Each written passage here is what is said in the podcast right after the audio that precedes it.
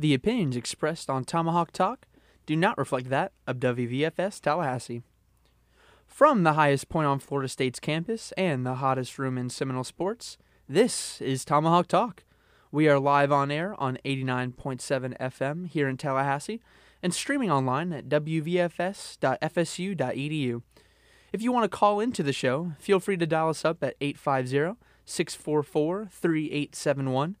And if you happen to miss this week's show or any other future show, you can go back and listen to us on the Tomahawk Talk podcast, streaming. I'm your host, Luke Hazen. Happy to join you on yet another Monday here in Tallahassee as the summer rages on. And we get ever closer to Florida State football returning. I know ACC Media Day starts up on Wednesday, I believe, goes all the way to Thursday. We're about 40 odd days away from FSU football back here in Tallahassee, so very excited about that. In the meantime, though, we have plenty to discuss tonight as the NBA Finals near a fantastic conclusion between the Bucks and Suns.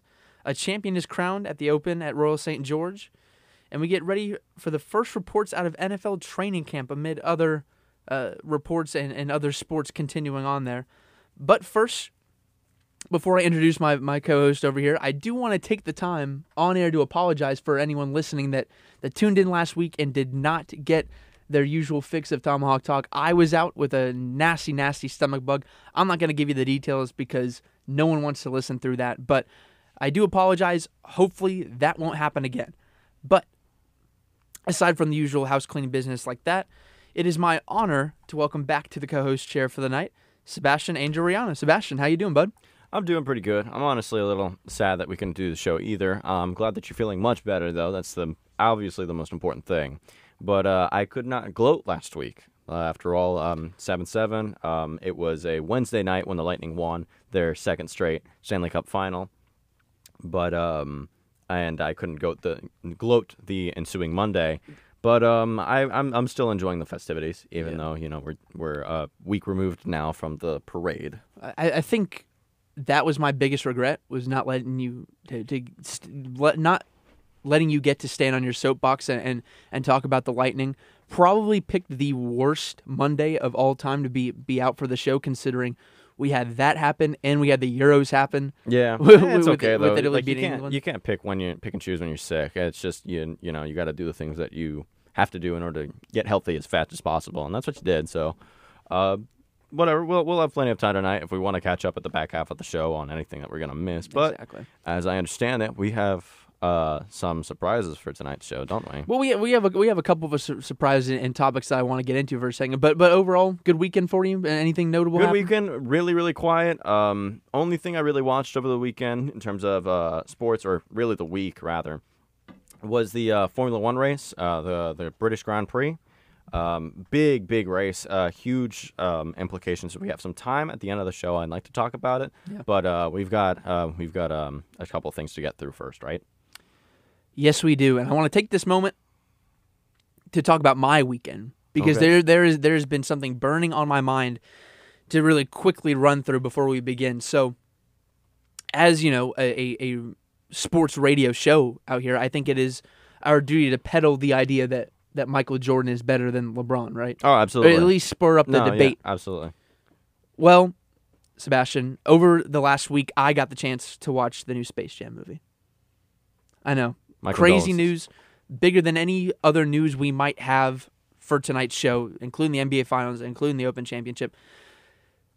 It was a disaster. It was an Okay, absolute okay. disaster. So before we can go forward, we should probably go back and declare our biases here. So I personally have not watched the movie, as we Yeah. have discussed. Um, I don't have HBO Max. I don't have an interest in really watching the movie in the first place, and I'm not forking over twenty bones uh, to a movie theater um, when when Delta's on the come up. Like I'm not I'm not ready yet. But uh, and secondly, for you, you are a Bulls fan. You are an a ravenous fan, as it was described to me, of the first movie.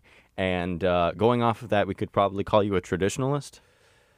Not only am I a Bulls fan, not only am I a Michael Jordan fan, not only am I a Space Jam fan, but I'm a cinephile. Like I, um, it's been known on this show. I work at a movie theater. I have almost every streaming service because I just consume content like that. Yep. So I've, I I did get the chance. Thanks. Actually, shout out to FSU through their film program, they actually set up the event on Wednesday at, at our local movie theater establishment here. So it was free of charge. I got to go watch on Wednesday before it even was supposed to come out on Thursday. But um, man, man, it was it all over the place. LeBron, I do want to give him credit. He was probably the best part about that. Um, either him or, or a very scary version of of, of Don Cheadle play the the infamous uh, Al G rhythm, the uh, Warner Brothers algorithm. Oh, Or- yeah. you didn't get that real. I quick? I correct. No, I, I so I, I read it. I read it right. Al, Yeah. Algae, and I, I couldn't I couldn't stop reading Ali G. So I was like, did they get Sacha Baron Cohen as like the as the villain? I was confused. But um, that's, that's interesting to hear. I, I personally, I mean, I'm not a huge fan of a 3D CG taking over the um the corner where traditional 2D animation would uh, Yeah. would traditionally dominate. That being said, um, there is a big difference in between um, Space Space Jam the original and Who Framed Roger Rabbit, which people would confuse to be the same, basically the same movie, where it's you know 2D on a on a, on live action, but in reality, the original Space Jam was also 3D CG. I, I just think they did a, a better job of it. In all honesty, the a more awareness from what I've seen, A- and and the things that you you'll think are are 2D in the new Space Jam, from what little I've seen, are not actually 2D. Those are all 3D rendered. Um, usually using like a, a process where you take a 3D image, you basically make it flat in post, Yeah. and um, it's like an entire an entirely new process. It is not new. It's been around forever, but um, it, it it's it's a lot of trickery. But the parts where it's very intentionally 3D, where where Bugs and the Looney Tunes crew, the Toon Squad, if you will, are in 3D, it just does not look good. No, that was probably the most jarring thing. Was there's there's a moment in the film where they go from 2D to 3D in the new Space Jam, and my mouth was like on the floor with with how like terrifying they looked at first when they were being. Yeah. There's this one shot of, of Lola Bunny who just looks bug eyed. Like no pun intended. But like I I like I know in, in two D like cartoon characters usually have really big emotive eyes. And in 3D that does not work nearly as no, well no, it just comes off as scary. trying. Yeah. It- and and of course we're you know I, it's it's a complete joke. We're joking here when we talk about you know the MJ versus LeBron, Space Jam versus Yeah. Space Jam Two, but in all honesty, like I'm being completely serious here. It is night and day between between Space Jam and Space Jam Two, and, and what they were trying to accomplish with that. Space Jam just- 2, it- a new movie, same old LaFraud. I'm yeah, just kidding. Space Space Jam Two. It just comes off as a huge like commercial for Warner Brothers, and I'm not gonna get here on. I'm not gonna get here and, and denounce Warner Brothers for making a movie like that. You know, they're, you know, you gotta go get your bag like that. But coming from someone who grew up with Space Jam, like I. At like after school programs and stuff like that in, in middle school, I would be dumped there till like 6 p.m. watching just old reruns of, of VHSs from, VHS tapes, from the 90s and Space Jam, among others. What It was Space Jam and Mighty Ducks. Those were the two. And so Space Jam will always hold a special place in my heart. And I, I just think they did a disservice to it. I could not believe it. We did get a big Chungus sighting, though. You did. I I haven't watched the movie, and I hate it already infinitely more than I did before. I Oh, heard man. whispers of it. I really wish I didn't have somebody right next to me confirm that. I thought it was just one of those things where it's you know like it right after Infinity War came out. Um, that's the Avengers of Infinity War. The um the first thing that you would hear is like, oh yeah, I enjoyed the movie, but I I saw like when when Thanos did this completely insane thing or like a like a very exaggerated and very clearly not true thing that happened in the movie that I cannot say on air as much as I'd like to and I'm taking the time to stop myself from saying it. Um, you know, it I thought it was just one of those things where it's like, oh, this definitely didn't happen though. But it, the fact that it did happen upsets me greatly. It, it's a, I mean, I guess it's more self-aware than than a company like Viacom was. It's Paramount Pictures. Uh, was when they uh, they teased Sweet Victory at the Super Bowl, and then it turned out being Sicko Mode by Travis Scott. That was No disrespect to either parties, it was just the worst bait and switch that you possibly could have done. But um, that that's like the the version like this movie was that sort of Super Bowl halftime performance, just all all over the place. just a lot at one time. Yeah, yeah, and and they make these like thinly veiled references to the original Space Jam without ever sort of crossing I that heard, line. Without without spoiling it, I did hear about one really really good gag. That was like probably the only really good joke. it was so bottom of the barrel, low hanging fruit. Was like, it of really clearly telegraphed? of course they were going to make that joke because they couldn't. And I'm not gonna. This is great radio because we're talking about nothing here, but Yeah. of course they couldn't get that one individual to be in it, so they had to go out and make that joke about that said person that couldn't be in the movie like that. Because if the person comes into the movie and, and helps LeBron out, then LeBron's legacy is tarnished. I always thought Forever. that like LeBron would have been a great like honestly like Space Jam 3 character. Like like uh, as a protagonist. I really thought it should have been even though it wouldn't have been his personality in the slightest because it would have distracted him from the one thing that he would constantly focus on every single day when he was uh, playing was Kobe because I always think of Kobe as the direct successor to Jordan's legacy. MJ. Yeah, I, I think I, I personally think LeBron's the, the best player since Michael Jordan. Kobe's probably the, the most similar to MJ Yeah. to to come since since MJ, but LeBron's LeBron was clear a clear successor in my opinion to a Space Jam 2. He got you know, he got his wish.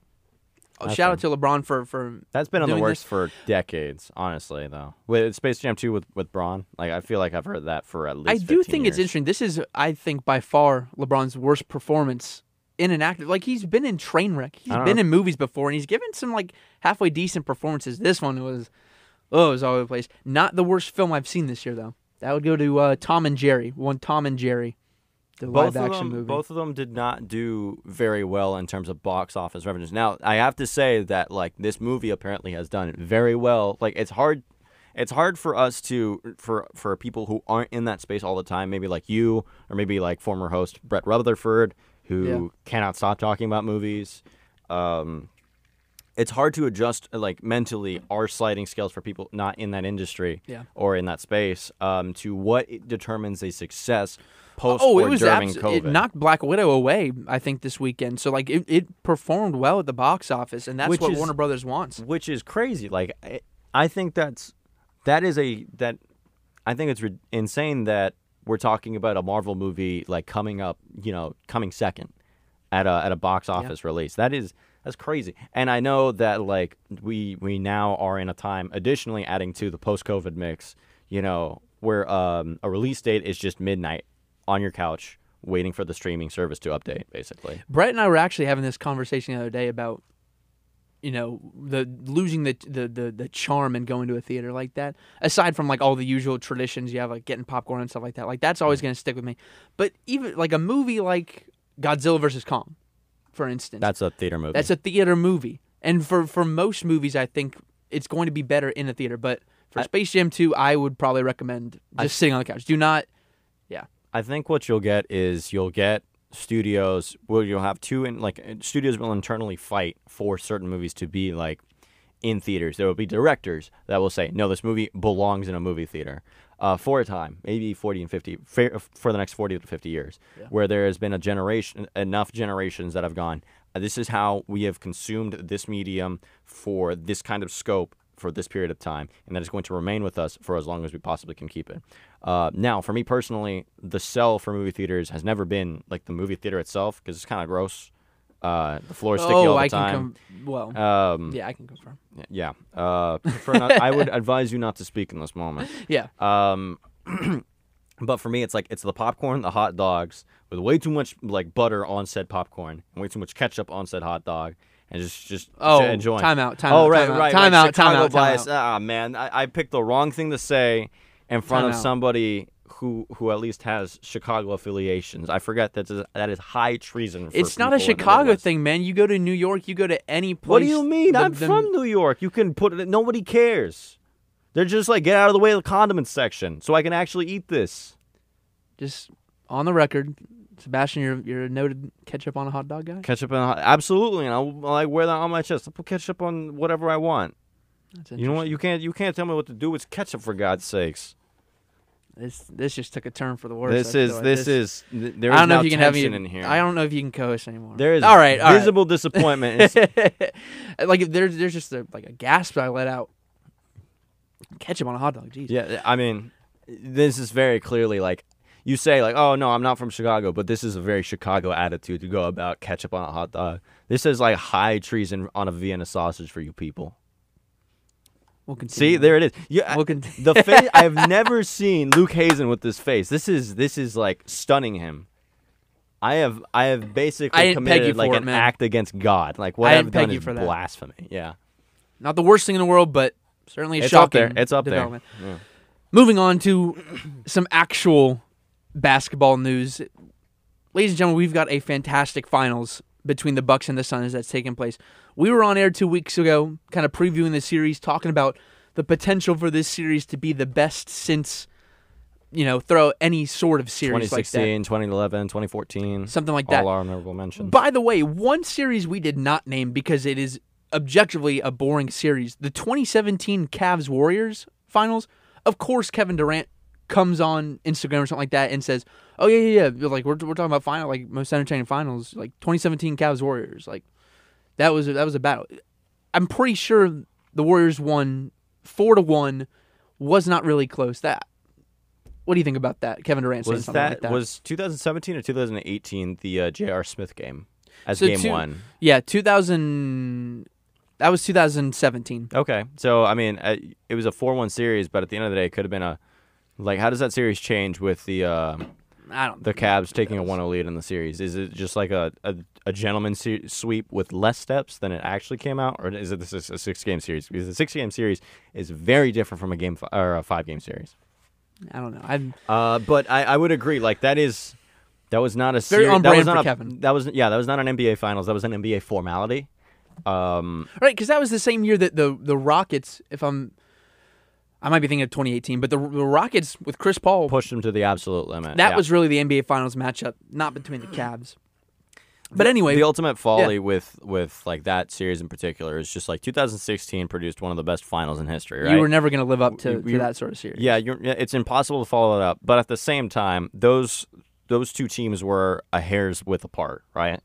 And then you add one of the greatest shooters of the Right. 20 one of the greatest shooters of the 21st Right. century, who literally has an unblockable shot, or as uh, Matisse Thybulle would uh, beg to differ. But um, it's a it, and the the equation just throw it out the window because it's not Right, the Warriors- equal anymore. we talk about 2016 being a classic you can never live up to. Yeah, the Warriors after that were going to make sure that the next series they played in was not going to be uh, an instant classic like that. Yeah. They made sure of that. But we do have an instant classic, I think, the way that these last especially these last couple of games have played out. Um, we have an instant classic between the Bucks and Suns. Suns obviously won both games in the desert to start, went up 2 Yeah. nothing, and the Bucks went down 0-2 like they have against the Brooklyn Nets and were therefore dominant in game 3. They won a close game, that's with the one with Giannis in the block in game 4.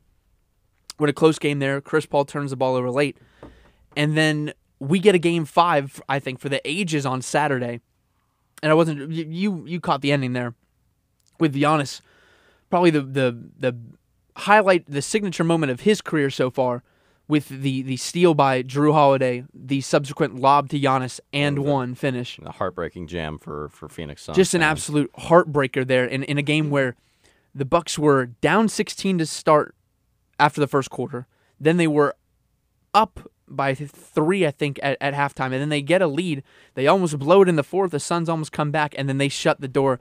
They hush the crowd in Phoenix. And we're going back to Milwaukee for a game six where the Milwaukee Bucks could win their first NBA championship since 1971. That's a long time. They had Kareem back then, and they might have their own version of Kareem in today's world with Giannis and the way that he's performed in this series. It's absolutely marvelous stuff what he's been able to do, especially in their three games, having been down 0-2.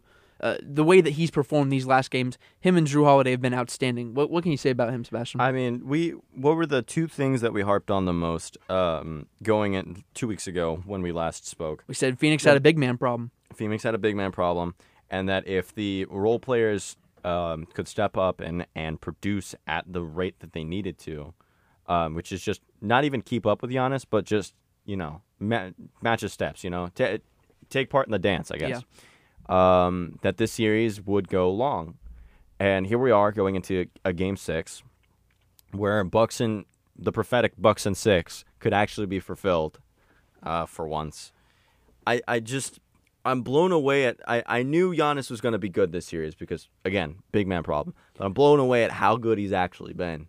I didn't uh, like reports of the big man death in the NBA small ball league, like have been greatly exaggerated, as Right. we've very clearly seen. Um, either Well, way, I don't yeah. really. This is coming from a guy who doesn't really have a dog in the fight. For me, I, I, I just don't like. It's not that I'm apathetic to I, either team. I'm I'm thrilled that this is the matchup we got because this was the the matchup that I wanted. Um, from the get go, apart from maybe a a Hawks Suns matchup, that would have been the dream Yeah, matchup. you were me. you were going for It would have been it would have been like a, the worst nightmare for the league because there's no like the league thinks that there's no marketability in dudes under the age of 25, but um, but what the the way we got this, I mean, we've been spoiled. Giannis has put on like a, a a show that is worth the price of admission. I would like like the time is running out for for Chris Paul, who's very clearly hurt. Like he's just still hurt. He's been hurt. He's played hurt the You entire. think so? I I think, I think he- he's just played bad the last couple games. Yeah. To be completely, I like. I think I think there's a correlation. You can't play great when you're not hurt or when you are hurt. Right, but th- then what explains his performances in, in games one and two when he's dropping 30 and he, he's having over 10 assists and he's leading Phoenix and he's or- orchestrating their offense to peak efficiency? And then the last three games, he hasn't played bad, but down the stretch, he's, you know, he had the game for the infamous turnover there that, that kind of sealed the game for them. And then in, in game five, that, that second and third quarter where Phoenix just gets in a rut and they can't make anything, and they still ended up shooting like 68% from 3. Like they're they're taking a lot of threes, they're making a lot of threes. It just doesn't matter because I think the defense is sort of I really- I think I I, think Phoenix defense is just gassed. I, I really don't think it's a matter of, you know, um, Phoenix is not, for me, a team that beats themselves. I think they're a team that you have to go out and beat. And I think it's just what happens. Uh, that's just what happened. Uh, Khris Middleton has dropped, I think, 40 points in the last two games. Um, and if you're going to drop 40 in the other team's barn, then you're going to win the game. Full stop. If you have two, two, at least two players that put up that production, you will win the game. I believe. I firmly believe that. Yeah. Um, and I, I think that's. I would love to see, like I said, I'd love to see this go to seven. I don't really see it. If um, first of all, you're playing Milwaukee in Milwaukee, it's a brutal place to play. Um, it's shown to be the most difficult place to play. I believe they've only lost that they lost game 1 against the Hawks at home, undefeated aside from that game throughout the postseason at home, including games 3 and 4 in this NBA finals. So you're you're right, it's a daunting task. What, what Sebastian do the Suns have to do? What adjustments can they possibly make against the the Bucks if they want to force a game 7 though? Like it's not it's not a formality. It's not like the Bucks are just going in there and it's not a crowning. Like the couple of games they played at home have been close. So, I, I- there's got to be something the Suns can do, right? I mean, it, game six is just where you kind of burn everything because if you burn everything, then you've you've planted the seed of doubt in the other team's brain, uh, in the other team's mind. You're going back home. You're um, you're going to be the, the the team that can say like, we got this. We we can. We're playing in our barn. We can. We believe. We believe. Then that's what the Valley's the Valley's like motto has been this entire season. It's it's we believe.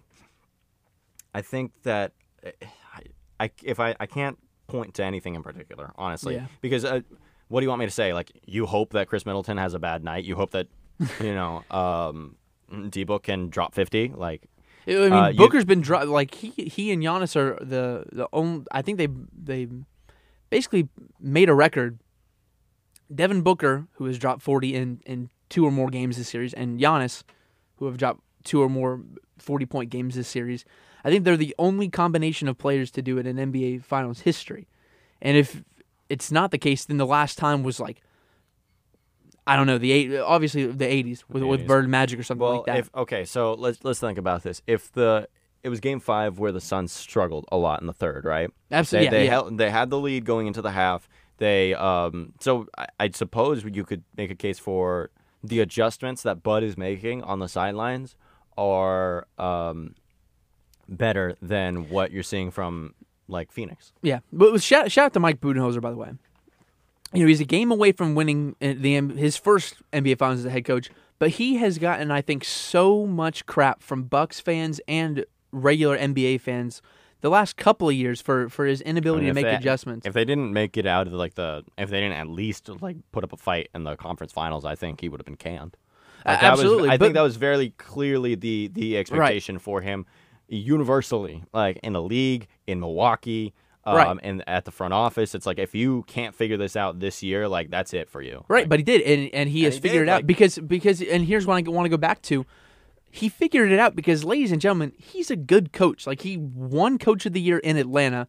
He bested the Cavs with that Hawks team. They had the number one seed. I know they ended up losing because, you know, surprise, surprise, LeBron wins another series against a a, a more formidable all around team than him.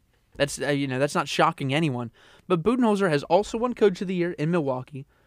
Let's not forget that before he went to Milwaukee in 2019, Giannis was a great player, an all star player, but he was not the MVP and Defensive Player of the Year that we know him today. Mike Budenholzer kind of revitalized that Milwaukee offense, made it into a number one seed, made it into the team that we know now, and is one win away from coaching. So I, I want to give a quick shout out to Mike Budenholzer there. Um, really quick before we wrap up the first half here, though, Sebastian. Uh, if the Bucks were go- to go on to win the NBA Finals in Game Six or in Game Seven, for that matter, who, in your opinion, should win NBA Finals MVP? I mean, how's Is it that- the obvious pick? I, it is the obvious pick. Yeah. There is literally no other Right. pick than the most obvious pick. I mean, this is not the the Conn Smythe Trophy um, two weeks ago. Whereas, You try like, to get cute with it. uh, yeah, where you, it's like, oh, okay, you could you could maybe make a case for Vasilevskiy, but I mean, this game, this this team doesn't win without Kucherov. Like, it's not it's not one of those cases. I, I like, congrats, Khris Middleton can play as he's been paid to play. Yeah. Um, no, I th- I think this is just you know Gian. I'm I would be immensely satisfied with Giannis's performance. I think he's he's zigging when the league is zagging in terms of you know compiling teams or just uh, you know oh well I can't win here so I'm going to Brooklyn or, or oh I can't win here so I'm going to LA. Um, or I I need to go to a bigger market because that's the only place where I can win. Um, instead of you know focusing and trying to develop something Yeah. big. Not Also- everybody can do it, but not everybody has Giannis, I guess. Yeah, I, I do think Giannis is by far the, the the Finals MVP. But I do shout out to the Bucks front office. Like we talk about players leaving because they don't get enough help or they don't think that they, they get enough help, like KD or LeBron or something like that. The Bucks saw an issue with Eric Bledsoe this last year when they lost to Miami in the bubble.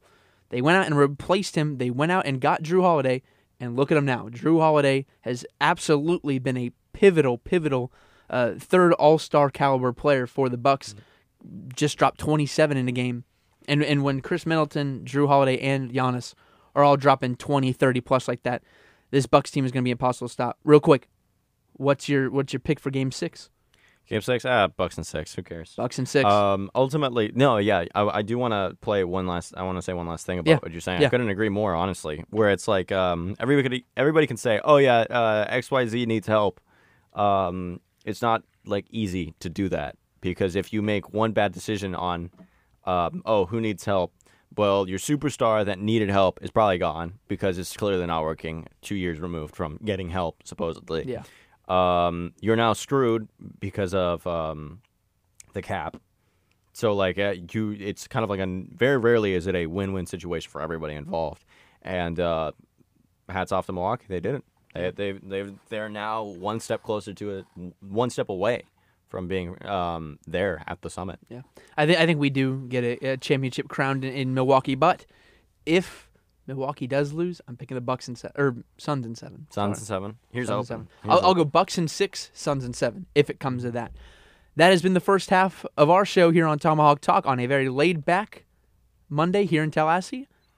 We'll be right back. Second half of Tomahawk Talk here in Tallahassee. Sebastian Andriana, my co-host. I am your host, Luke Hazen. As we we're sort of just wrapping up some NBA Finals talk. Sebastian obviously has Bucks in six. I have Bucks in six. Suns in seven if it does get to that point. But we are pleased to welcome in another f- surprise guest on the show today, a former host of the show, former kind of did everything here at, at, at V89, Gary Putnick. Gary, how you doing, bud? I'm doing good, Luke. How about you? Can't complain too much. It was, you know, I, I kind of went off on a tangent in the first half. I got to see Space Jam Ooh. on Wednesday. I got I got a like s- sneak preview. Got to see it before anyone else did on Wednesday. Uh, it, it was an absolute disaster, Gary. I, Oh, I got to admit. Now, now I want to get your opinion on it. You have you seen the movie yet? No, I haven't, but I plan on going to see it. I'm I'm going in there with lowered expectations. It is a children's movie, lest we forget. That see, that's what I thought. See, like a children's movie is such like a terrible cop out though for a movie. Like a children's movie can be a children's movie, but a children's movie can also not suck. No, but Yeah, here's right. here's what I'll say, and I'm not going to spoil anything, but like there are absolutely like adult references in the movie. Like they clearly have aimed part of the movie to to be for adults. So I think that I gotta agree with Sebastian. I think it's lazy to just call it a kids movie, especially when the kids that grew up watching Space Jam and idolized it like I did, we're, mm-hmm. we're adults now. They got to keep us in mind, right? Yeah, exactly. I, I mean, yeah. Once again, I mean, Space Jam 2. It wasn't Citizen Kane. It's not any of the great movies of yesterday, but I mean, yeah. It's I'm I'm going into lowered expectations. I saw what ESPN did to LeBron when he was on the sideline. They flashed the IMDb score and everything uh, during game. Was it five? Yeah. What's you uh, really quick before we get into some some Open Championship talk because I know that's what we really brought you on here for. Um, what, what's been your read on the NBA Finals? I know you've been paying somewhat close attention to that. Man, I've been I've been pulling for the Suns. I just I'm not a fan of the Bucks. Obviously, they beat my Heat in the first round. They swept them pretty badly, and I've just been pulling for Phoenix in this one. And I mean, credit to Milwaukee. They played a great game on uh, the other night, and they did a great job coming back because it looked like Phoenix was going to run run away with it for a little bit. But somehow, some way, Giannis and the rest of the guys, Middleton and Holiday, were able to work it all back together. Yeah. How how painful is that going to be as a Miami Heat fan to to vanquish the Bucks last year, get close to an NBA championship, and then they pull the exact opposite on you this year, and now they're if they win a championship, they're going to be parading around probably when they go back to Miami, and that's going to be a, a very salty series next year. Oh, oh yeah, exactly. I'll, I'll be very salty when they come back. Giannis does a very good job at pushing a lot of buttons for Heat fans, so I think it's it's not going to be fun if they do win this for us Heatles. Yeah, where, where does where does that stem from? I, I don't get your irrational Giannis hate. I'm I'm a huge Giannis guy. I'm pulling for I'm- the Bucks, but I want to. Where does that stem from? I don't know. It it really just doesn't make any sense. He's just one of the guys. I just I don't know where it comes from. Where I don't really like him. I I I see some stuff on social media every now and then, and like I enjoy it, but like I don't know. I it's just maybe that he's not a complete player and he just simply relies on one aspect of his game to kind of get where he is going. But obviously, that one aspect of his game is phenomenal. Maybe it's the fact that down in South Florida they hate winners. I mean, we saw uh, the Panther series, right? Oh my goodness, man. We had hate is- winners. But we had the Heat. We went to four straight finals, man. Right. How many did you win? L- listen, Gary, I'm Ooh. I'm I'm Ooh. letting Sebastian go off a little bit about the Lightning today because I, he didn't get to on last week's show. I was out sick, so this is sort of Sebastian's coming out party. He gets to. It's been building He up gets to me parade a like li- the Lightning a little bit. I have. Oh I was- man. I was hoping I would be coming in a week removed and be like, okay, Sebastian will have settled down. You can't escape my have a nice fallout, Gary. About NBA playoffs, maybe, and the Open, of course. Yeah. All right. well, we're gonna I'll- get yeah, we're gonna yeah, get I'll- I'll right leave into you guys that. to the open. That's for sure.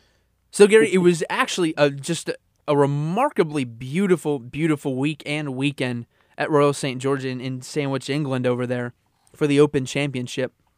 We obviously did not get one last year. Shane Lowry was, I guess, the the two time defending champion golfer of the year. By the way, just a crazy good title. I think that might be my favorite title of, of all major sports. Getting to be named champion golfer of the year for winning one tournament, one links tournament out of the year. It, it's just irrationally the best. But uh, this year, we have a new champion. Collin Morikawa, at the tender age of 24, wins his second major championship in his first run at it here at the Open Championship after just winning the PGA Championship in his first run at that last what August I want to say. Um, He becomes the first player I believe in in golf history to have won his first major at his first start in two different majors. Um, so just incredible stuff. Not even the cat did that. I think.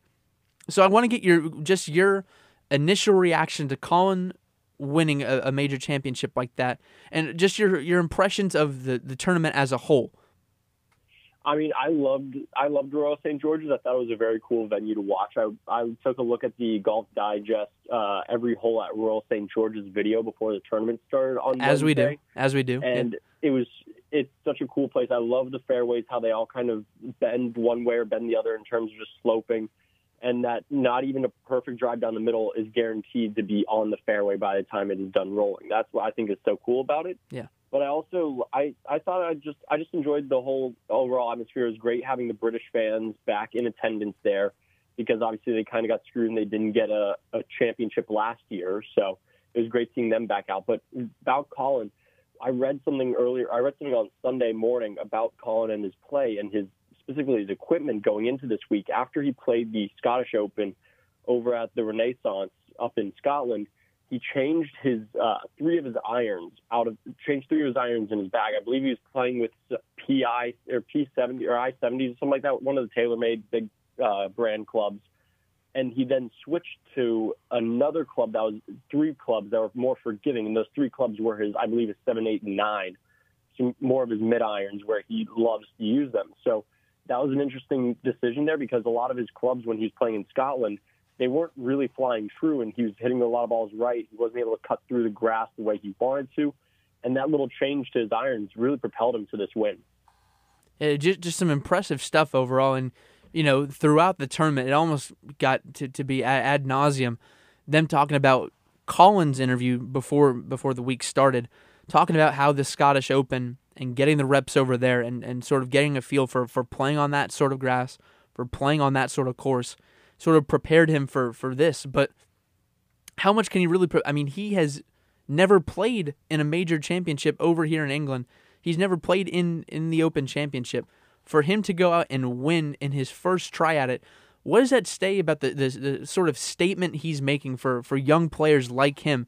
Obviously, there's no one else in his class. As much as we want to give credit to Matt Wolff and Viktor Hovland and the other guys in his class, no one's touching this guy right now. So to, for him to make a statement, winning his second major in only his first start here, uh, what, what does that say about his future in, in the upper echelon of golf, Gary? I mean, I just think if he can keep the same mentality that he's been able to keep in his young career so far, he's 24 years old right now. If he can keep that same mentality throughout it, he's going to be very successful. And not like Tiger or Jack, that's ultra successful. That's the, the, the best of the best. But he's going to be revered as one of the better players of this era by a time if he can stay consistent enough. Because you can't plan on winning two majors a year. He, Grant, you got to remember, this was two majors in one season. This was the super season of golf. It started with the PGA and it ended with this Open in terms of majors of super season. So he really is just impressive in that way. I don't, I don't really know if there's going to be that many guys in this class that he came up with, the Wolff or the Hovland guys, that are going to be able to keep up with him just at the way that he's going at it because he seems unflappable at the moment. Right. I think more than anything, and, and this goes for the veteran players, the the players that we kind of hold up to the light, eh, the DJs, the Rorys, the Brysons, the Brookses. Collin Morikawa, I think, what stands him apart from the rest, and the reason he's able to have success at this young age, his mental game right now, Gary, is by far, I think, the best in all of golf. One might say. I they they talked about it on Sunday. Just his his facial expressions, his mannerisms the way he would react after a good shot, a good putt, a bad shot, a bad putt, what have you.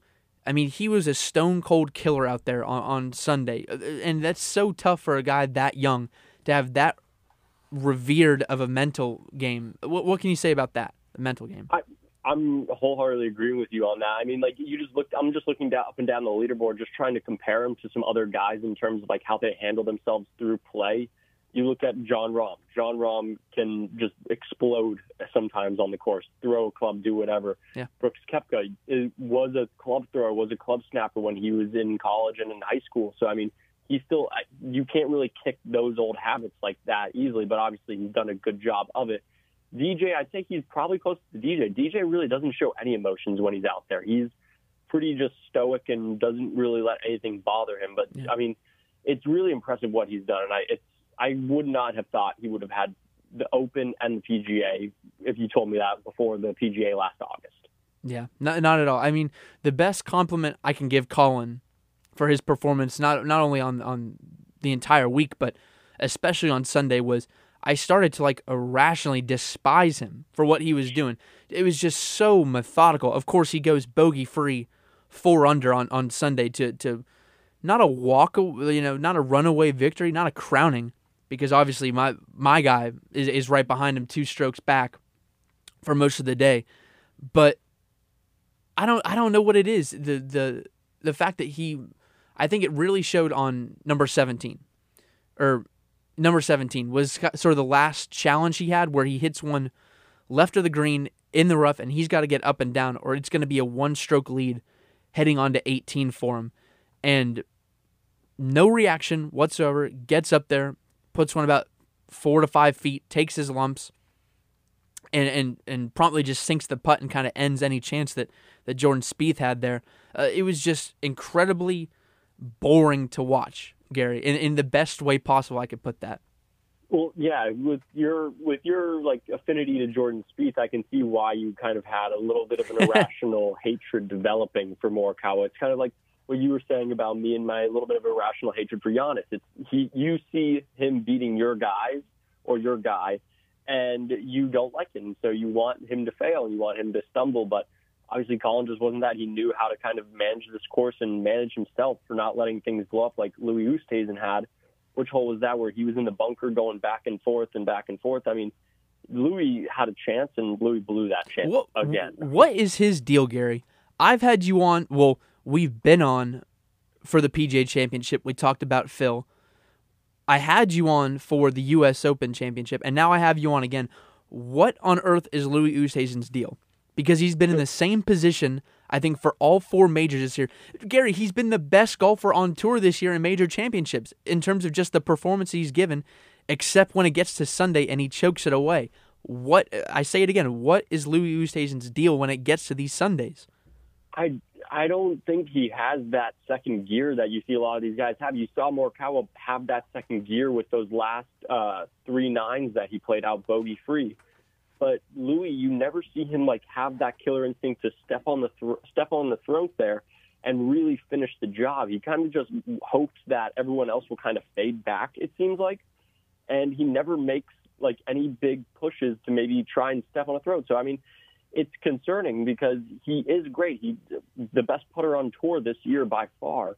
And when you have a T2 at the PGA, a second place in outright at the U.S. Open, and then a T3 at the Open, it's just mind-numbingly crazy because obviously he's done this before. He has the was it? He has the uh, the Grand Slam of second place, place finishes. finishes. Yeah, yeah, so it's like like where is that last little piece that helps you shut a door? Because when you have one, two, three, four, five, six, six second place finishes in majors, there's something wrong, and it's and like some people have said, where it's like, oh, it's just everyone else plays better than him. He does nothing wrong to lose it, but you could argue by him doing nothing wrong, like just by kind of sitting there passively playing, he's doing something wrong. Right, Pl- playing passive golf like that on a Sunday is is perfectly fine until you make the one mistake that you just can't make. At the U.S. Open, it was on 17 where he goes left into the ravine down there, the one place that you can't miss. Mm-hmm. This time he goes right on a par five. You absolutely cannot miss it right over towards those those bunkers. He gets himself up against one of those pot bunkers there. You know he's not getting up and down for par there, and yet for whatever reason he chose to take that on. It's just little mistakes like that, especially when you're playing passively like Louis does on Sundays. You just can't have it, and I, I'm I'm just afraid that right now there's just too much scar tissue there. I don't know if we're to get a, a, better chance for Louis to win his second major than than we did this last super season. Yeah, I mean, Zinger said it best at the start of the broadcast or start of uh, Oosthuizen's round on Sunday. He said this is going to be his last best. Is going to be his his last real big chance to win a major, and I don't know if it's going to be his last, but it's a big chance missed. Oh no, it, I'm I'm I firmly believe he's going to have more chances because he does it every single major. It seems like I just Oh man, the way he was playing the first couple days, I thought I thought this was his best chance. Yeah, for sure. I mean, yeah, another shoot. I mean, like it's just mine. It's crazy that he just can't get it done. But I I got another person that I want that we need to talk about. That yeah, well, made a lot of headlines this week, as he always does, for for better or for worse. Gary, it wouldn't it wouldn't be an interview with Gary Putnick on Tomahawk Talk if we weren't talking about golf and we weren't talking about Bryson DeChambeau. So I'm going to mm-hmm. let you have the floor to kind of kind of tell everyone what happened and, and your take on Bryson DeChambeau's drama there. All right. So on the first round of the Open, uh, after his round, he went to the press conference. He didn't, arguably, he didn't have a great day out there. I think, believe he shot one over so. But he comes into his press conference. They asked him kind of what went wrong, what do you need to do to improve, and he flat out said in his interview that the driver sucks. And speaking about the physical driver, speaking about the item itself, and he said the driver sucks. He says he's living on the razor's edge, and he just can't get it all done. And, it's, and I think DJ or Justin Thomas put it correctly on Instagram. I saw him have a comment somewhere. I think it was on one of the Golf Digest posts or something. He said, "Man, I, when you're swinging 135 miles an hour and you don't hit the ball straight, I didn't, I didn't think that was possible." Or he's like, he made some kind of snarky comment about Right. Bryson not hitting the ball straight for swinging as fast as he does. But Bryson got said that, and then Cobra, his club provider, his equipment provider, didn't really like that too much. So they made a comment saying he was acting like an eight. It's like he's an eight-year-old. You know, he didn't really mean it, but at the end of the day, he said it still mm-hmm. They also what else? they also said that um they I don't know they just didn't like what he had to say and rightfully so because they make the clubs. And they also said that he's when it comes to building these new clubs they always have people working in R and uh, research and development constantly and that Bryson's never happy with what they're putting out. And it's Yeah, crazy like I don't know what your take was on all this because I know you do stand for Bryson every now and then and this one's like man you just gotta shut up. So so I, I I I go to bat for Bryson as a character, as a heel on tour, and as a player because the dude's still extremely uh, talented of a player. Like people saying that he sucks, get your mind out. of it. Like he is one of the best players on tour. But in this instance, it's it it was childish eight year old behavior from Bryson once again. Uh, The the idea that uh, and my jaw dropped because it's so common sense to me. He said, "Yeah, man, I was just miss hitting the ball with my driver, and for whatever reason, it was going into the rough on my drives." Like no, Bryson, no crap. Your ball was going to go into the rough when you miss hit on a drive that you're you're swinging at nearly 200 miles an hour. It's it was ridiculous. He was trying to justify his bad play uh, in in another uh, Open Championship like that, where he's never really had success. So yeah, I can't I can't really defend him right there. Yeah, you. I forgot he said that too. He said uh, we're trying to make the mishits better or mishits good. It's like that's an oxymoron, man. You can't do that. Miss, like it's objective and subjectively looking at things, but like you can't. There's no such thing as a good mishit. Gol- And- golf golf seriously has a problem if he's gonna if golfers like him with the equipment that they're using are expecting mishits to still be somewhat good on the fairway. That's that's I- not golf, especially especially at places at, at links courses like this. That's not golf. Mhm. And I hope, and and I honestly, I kind of hope for the R&A and the USGA to look at that comment there from Bryson and just say, hmm, uh, we were talking about rolling stuff back last Yeah. year and the year before that. And this might just be the thing where that pushes it over the edge when Bryson's trying to make his mishits good. Yeah. Well, one other thing about the bright, you, you saw his apology right on Instagram. Oh, half, yeah, like not half baked. I'll put it that way. like like clockwork, I saw right underneath it someone had edited the apology, so that the very end read, "And there's a deep drive to left by Oh, no. Every every time, anytime I read a baseball headline, it's just it, and A- Any apology, you could write any apology, notes app or otherwise. It doesn't matter. If you put that Thom Brennaman quote on the end of it, I will burst uh, burst into flames laughing. It, it works nonstop. Did you see the video that somebody, I think it was Deep Fried Egg on Twitter, he put it out, and it was a a, com- a, a Cobra commercial of all like the Yep. people swinging the drivers. it was like Rickie Fowler, shot guy, uh, Lexi Thompson, and then it got to Bryson at the end. He swings it, and then they cut in the audio from his interview saying this driver sucks. so good. Well, Gary, one last thing I'm going to touch on before we let you go here, talking about the Open Championship here on Tomahawk Talk. You know, it wasn't a championship level week from from Team Hazen with with with Rahm and, and Spieth over there, but it was still a pretty darn good week for both of those guys, especially Jordan, who comes up two strokes short. He shoots a four under on, on, on Sunday there. Is it fair to say that Jordan is back? Can I get you to admit that? Back. Can I get you to admit that? I, I said he's not back. I mean, it's just like the same thing. I had this argument with the other Luke, Luke Fay, about Tiger when Tiger was making the push to come back. I said, I will admit Tiger's back when he make when he wins Oh, the major, man. and I will admit Spieth is back when he wins his major. Well, is there any So- chance? I mean, come on, Gary. You're going to leave me with like 260 days or something until our next major. I have all that time to envision Jordan winning the Masters. Is there any chance Jordan doesn't win it next year?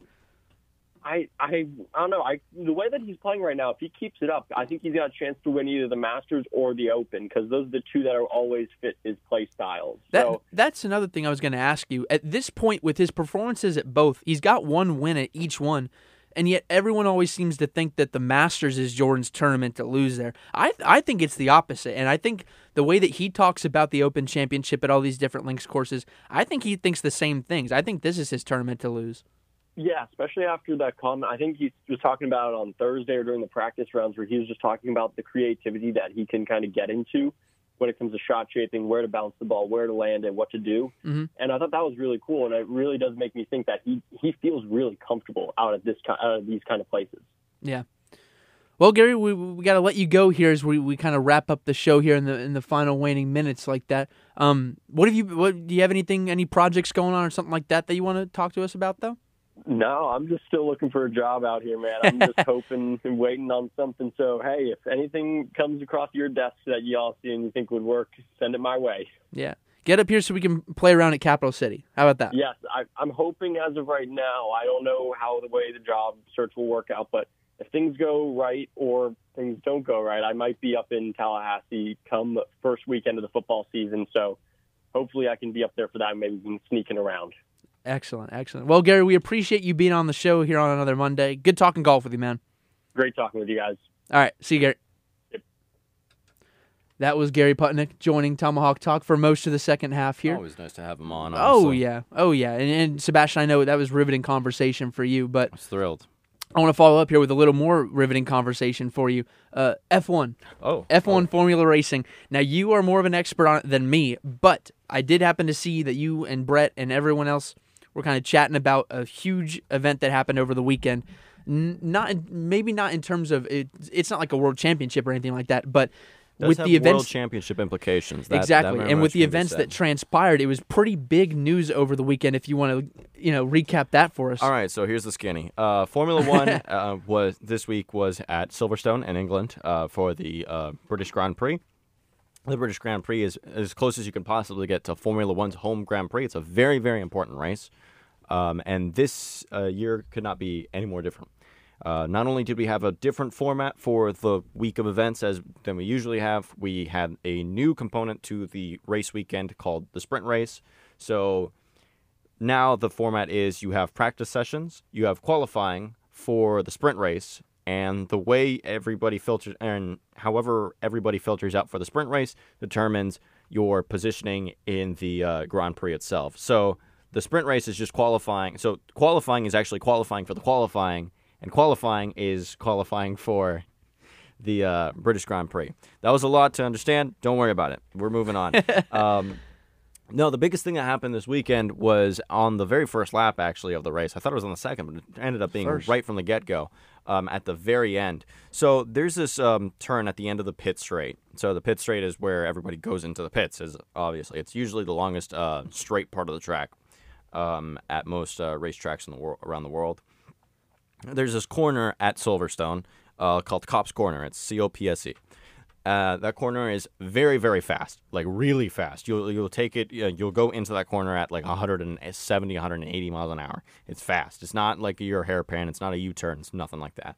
Um, so our two main characters for this weekend, as I'm closing in on the last ten seconds of the show, are um, Take a, listen, we can go. we can go long. Okay, Yeah. cool. New release is not up next, by the way. So sorry to disappoint.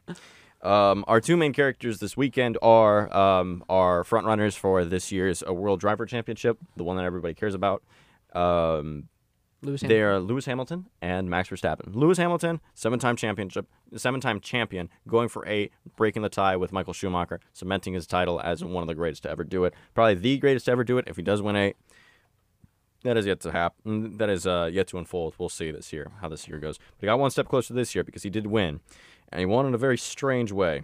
Uh, very unfortunate for Max Verstappen, who um, Mercedes said they would have to basically find a way to DNF him going into this um, They going found a way.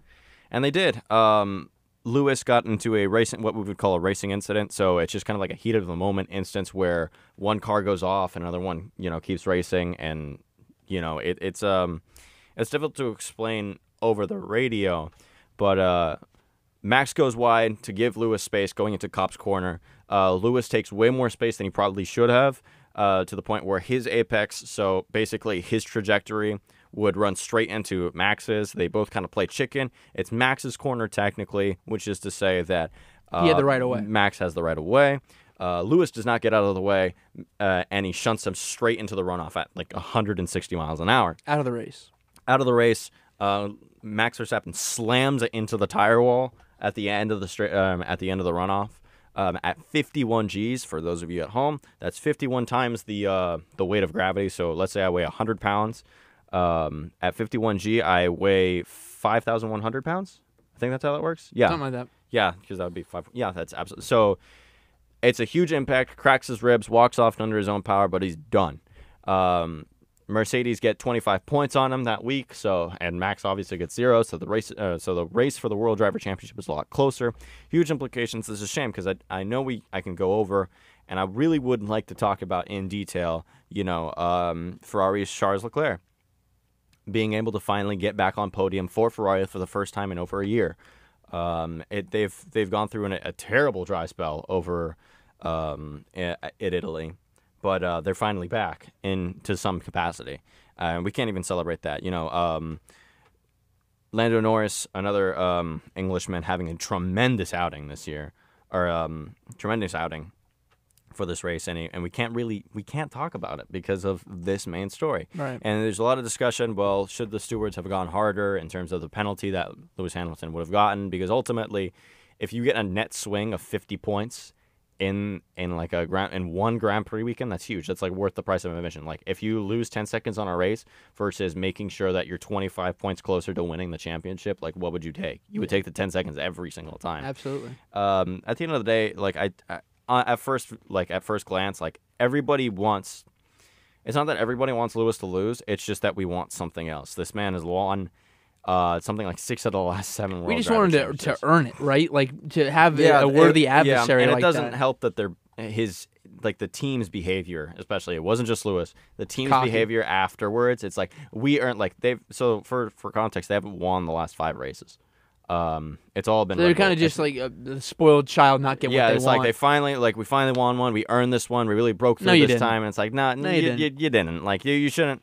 Like sure, it was a race incident, but you shouldn't like go out and gloat about the way you won this week. Like this weekend, you just kind of like celebrate. We're just happy we got the win, um, and you just kind of keep your head down and look for um, look to the other side of the uh, summer break if we're having one. I don't even remember where or when the next race is. I'll, I'll be honest, I'm hopeless when it comes to that. But um, but they didn't. They decided to really, really lean into the villain role that they've had for the past two years. I mean, this year when um or for qualifying, the first round of qualifying this season or for this week, uh, you know, the uh, team principal for uh, Mercedes is like the when when they placed one two, they're like the Empire Strikes Back, like we're back, and um, they're really leaning into that heel role, and it's a shame that we can't you know hate them back for it as much as we'd like to because Lewis did catch some heat online on the internet. Um, through through you know Twitter and Instagram, Stupid, just stupid you know nasty comments like nasty that. comments from from un, like people that kind of takes away from like we should be able to hate like be able to just hate them freely in the sense of like you know like oh man you guys are the the villains but like now we no, have they to have to take it a step further. And we have for to those, yeah, for the and we have everyone to take, knows what we're talking everybody about. we all have to like take a step back and say like this this language is absolutely unacceptable Yeah. and it's a shame we have to do that Complete- because I, I it, it takes away from now we've removed like the the excitement about the weekend to two degrees right there's the crash itself and then the the reaction to the crash online complete Venn diagram of idiots. yeah Rashford, Saka, oh it's the same it's the same people Lewis Hamilton. Complete It's Venn diagram of idiots and doing it- the same it's like- exact thing. It- It's uh we're not really like uh yeah we we don't really talk a ton about this No. this content because you also don't want to give people the attention um that they're clearly seeking because because a lot of these people and I mean you see it all the time on Twitter it's just you like Twitter like these platforms just in order to get attention you have to say something absolutely, you know, like shameless. Basically, Yeah. you do. You, they're they're in it for the attention, and by discussing um, persons and actions like this, you're just giving the the, the attention that they want. But uh, yeah, that that's kind of the skinny of uh, that's that's Formula One in six minutes. That's two laps around Silverstone. Actually, a lot shorter. That's like five laps around Silverstone. Thank you for breaking it down for us, Sebastian, because it, it's really interesting stuff. We don't get to talk a whole lot about it most of the time on Tomahawk Talk because it's you know we're We got in a full football palette, season, yeah. we're in basketball season, we're in all this stuff that kind of takes up the space. But I wanted to give them, you know, take the time to talk a little bit about that because it's interesting stuff that we normally don't get to cover. So thank you for that. Yeah, yeah. Um, just one more housekeeping note for Tomahawk Talk. Uh, next week, I will not be in the studio. I will be out in California for for the next week. So we're going to try to come up with some alternate programming for you. If not, that will be the reason why we do not have Tomahawk Talk next week. I Unfortunately, will. I will. As the as the former producer. I mean, Scott technically now has the full Yeah. producer role, even though. Yeah. Um. I will see if I can scramble together some old heads, and we might have like a like a boomer version of the uh, Exactly. Tomahawk Talk show. so I'm, I'll be sad. I'll, I'll be able to miss that, but I will be on the the West Coast, baby. So Yeah. No think that about promises, wraps though. I can't. I can't guarantee an Yeah. old heads podcast. yeah. If not, you'll know the reason why we are on air, and we'll Yep. be right back the week after I am back from California there. But for this edition of Tomahawk Talk, this has been Sebastian Andriano joining me on another lovely Monday here in Tallahassee. I have been your host, Luke Hazen, and this has been the Tomahawk Talk show on WVFS Tallahassee, the voice of Florida State.